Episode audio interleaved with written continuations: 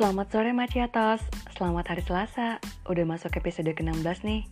Semoga soreku nyaman denganmu terus konsisten hadir di setiap Selasa sore ya, dan bisa terus jadi mood yang baik untuk kamu. Terima kasih yang sudah nemenin soreku nyaman denganmu dari awal, yang terus kasih saran, masukan, dan kritik yang membangun. Soreku nyaman denganmu bertahan karena kalian ada. Di episode sore ini, aku akan menjawab pertanyaan salah satu dari kalian Maciatos pertanyaan yang masuk ke akun media sosialnya Soreku Nyaman Denganmu. Jujur, secara pribadi aku gak kenal sama orang ini. Tapi gak tahu kenapa baca pesan dia itu menyenangkan. Pesannya itu masuk tanggal 12 Juni lalu. Pesannya gini, Hai kak, by the way tadi aku habis dengerin podcast kakak di Spotify yang tentang pencapaian itu loh. Cukup ngena banget di saya kak, dan sedikit membuka mata saya tentang masalah yang sedang saya hadapi. Bisa nggak sharing tentang kebiasaan kecil yang kakak lakuin tiap hari? Oh iya kak, semangat terus bikin konten ya. Terima kasih kak. Wah, terima kasih sudah mendengarkan. Terima kasih juga sudah berinteraksi. Dan terima kasih semangatnya. Apa pun masalah kamu, insya Allah akan segera berlalu. Amin. Dari pertanyaan itu, dengan perasaan bahagia, aku akan berbagi mengenai kebiasaan kecil yang sering aku lakukan dalam kehidupan sehari-hari yang bisa saja dari hal-hal kecil atau sederhana itu mampu menghasilkan sesuatu perubahan yang berdampak besar. Small act, big impact. Kebiasaan kecil pertama yang aku lakukan adalah bicara dengan diri sendiri. Percaya nggak kalian? Memang terdengar aneh sih, tapi itu bukan pertanda nggak waras kok. Dengerin dulu ya, oke oke? Menurut Linda Sapadin, seorang psikolog asal Amerika, Manfaat berbicara dengan diri sendiri itu adalah kita mampu menyalurkan emosi dan secara tidak langsung membuat diri termotivasi untuk menghilangkan kecemasan. Berbicara dengan diri sendiri membuat otak bekerja lebih baik. Berbicara dengan diri sendiri juga bisa meningkatkan memori atau ingatan kita. Kalau aku misalnya gini, saat hari akan mengikuti ujian, aku itu coba bilang sama diri sendiri kayak gini. Oke, kamu pasti bisa, Cak. Bismillah. Atau misalnya ketika aku lagi ngerasa sedih, ngomong sendiri misalnya di depan kaca sambil menguatkan diri sendiri juga, bilangnya it's okay, nggak apa-apa, semua akan berlalu, semua akan baik-baik saja, Cak. Kebiasaan ini sudah sering aku lakukan sejak masa SMA loh, Maciatos. Kebiasaan kecil yang kedua, aku itu usahain banget bangun pagi, saat matahari belum terbit atau matahari masih malu-malu menyapa awal hari. Buka pintu, jendela, biarkan udara segar pagi masuk. Minum air hangat. Boleh air madu, air lemon, teh hijau, atau air putih hangat biasa. Jangan lewatkan sarapan. Buat kamu yang punya asam lambung sepertiku, sebaiknya tidak disarankan untuk mengkonsumsi air lemon hangat atau teh hijau sebelum sarapan ya. Dulu, aku itu paling males banget minum air putih kalau bangun tidur. Entah kenapa. Tapi semua berubah saat kuliah satu dulu. Mungkin kena sering opname atau rawat inap di rumah sakit. Emang ya, kita sebagai manusia suka gitu. Harus dapat pelajaran dulu, baru mau belajar. Kebiasaan kecil yang ketiga, aku itu suka cek agenda atau catatan pribadi. Ngecek apa rencana hari ini. Bukan sok yang paling bener ya Maciatos, Apa pun rencanamu, coba hargai waktu. Itu pun aku usahain banget, sebisa mungkin malah. Usahakan selalu on time, tepat waktu. Apalagi jika kita punya janji untuk bertemu atau ada kegiatan tertentu. Secara tidak langsung, belajar tepat waktu atau bahkan di awal waktu membantu kita menjadi pribadi lebih disiplin. Selain menghargai waktu, kita juga jadi menghargai banyak orang.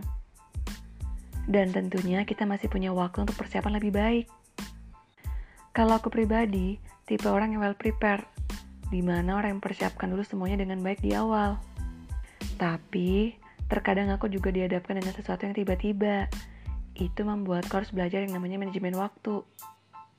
Bagaimana cara diri mengelola waktu yang terbatas itu dengan baik? Belajar manajemen waktu itu penting, dalam 24 jam, kita bisa tahu mengenai peluang dan prioritas. Kapan tahu harus produktif atau kerja keras, dan kapan harus memanjakan atau membuat diri kita sendiri senang. Working hard is good, Tapi jangan lupa bahwa kita juga harus memanjakan diri kita sendiri. Kebiasaan kecil yang keempat adalah jangan kebanyakan nonton TV. Kenapa? Maciatos tahu nggak? Menurut sebuah penelitian nih, dari artikel yang aku baca, orang yang tak bahagia itu cenderung lebih banyak nonton TV. Mereka yang kurang bahagia menonton TV itu 30% lebih banyak dibanding orang yang hidupnya bahagia. Hasil penelitian ini dilakukan terhadap sekitar 30 ribu orang dewasa di Amerika antara tahun 1975 dan 2006 sebagai bagian survei sosial masyarakat. Ngomong-ngomong, kamu sudah tahu apa belum soal penelitian nonton TV itu, Maciatos? Untuk kalian yang jarang nonton TV, kita sama. Kebiasaan kecil yang kelima, adalah membiasakan diri untuk kasih reward dan punishment sama diri sendiri. Maksudnya gimana tuh? Oke, jadi gini. Tiap manusia itu pasti punya tujuan kan? Target. Entah tujuan atau target itu besar atau kecil. Contohnya seperti ini. Misal target hari ini adalah aku harus bisa menyelesaikan sesuatu. Misalnya tugas kuliah nih. Terus tugas itu dapat nilai yang bagus jadi, aku catat pencapaian hari itu. Kalau aku sudah mampu menyelesaikan tugas kuliah dengan hasil yang baik. Nah, pencapaian yang berhasil aku lakukan setiap harinya, aku terus catat untuk diberi penghargaan atau hadiah di akhir pekan. Jadi itu di akhir pekan itu aku mempersiapkan hadiah untuk diri sendiri.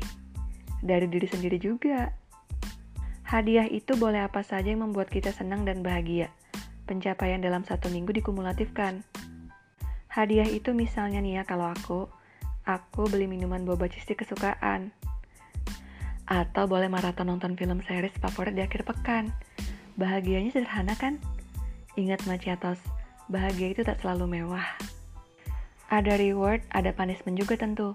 Hal itu serupa juga jika aku tidak berhasil dalam pencapaian. Misalnya aku males-malesan atau teledor untuk suatu pekerjaan. Contoh punishmentnya itu misalnya adalah tidak ada tidur siang saat weekend, atau tidak ada jatah jalan-jalan ke toko buku minggu ini.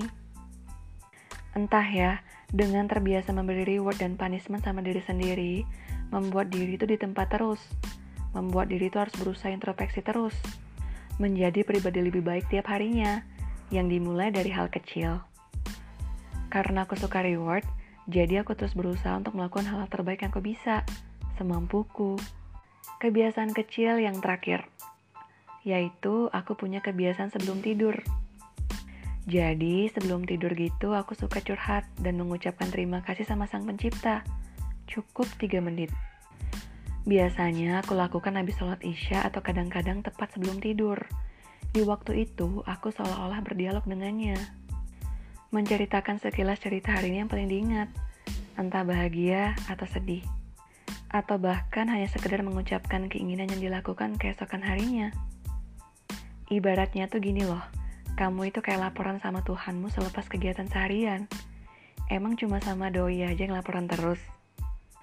Contohnya kayak gini nih, misalnya di hari itu aku lagi ngerasa bahagia banget. Menghabiskan waktu seharian dengan seseorang yang berkesan, bisa dengan someone spesial atau sahabat terdekat. Terus aku tuh cerita sama Allah, dan bilang terima kasih karena hari ini bahagia bersamanya. Aku pun berdoa untuk kebahagiaan orang itu juga, karena sudah membuatku bahagia. Oke Maciatos, jadi itulah 6 kebiasaan kecil yang sering aku lakukan. Tidak peduli jika kalian menganggapku aneh, tapi ya itulah padanya. Kalian bisa ambil sisi positifnya ya Maciatos. Jangan remehkan prestasi atau pencapaian kecil di setiap jalan kalian.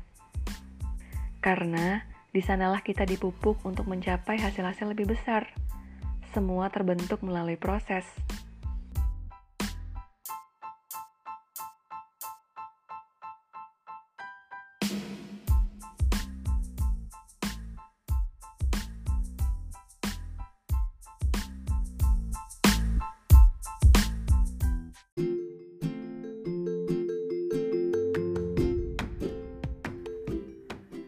Terima kasih untuk ruang diri yang mendengarkan storytelling bersama Soreku Nyaman Denganmu. Soreku Nyaman Denganmu akan rilis setiap selasa sore. Semoga bisa menjadi kebaikan dan sesuatu yang berkesan di setiap selasamu ya Maciatos.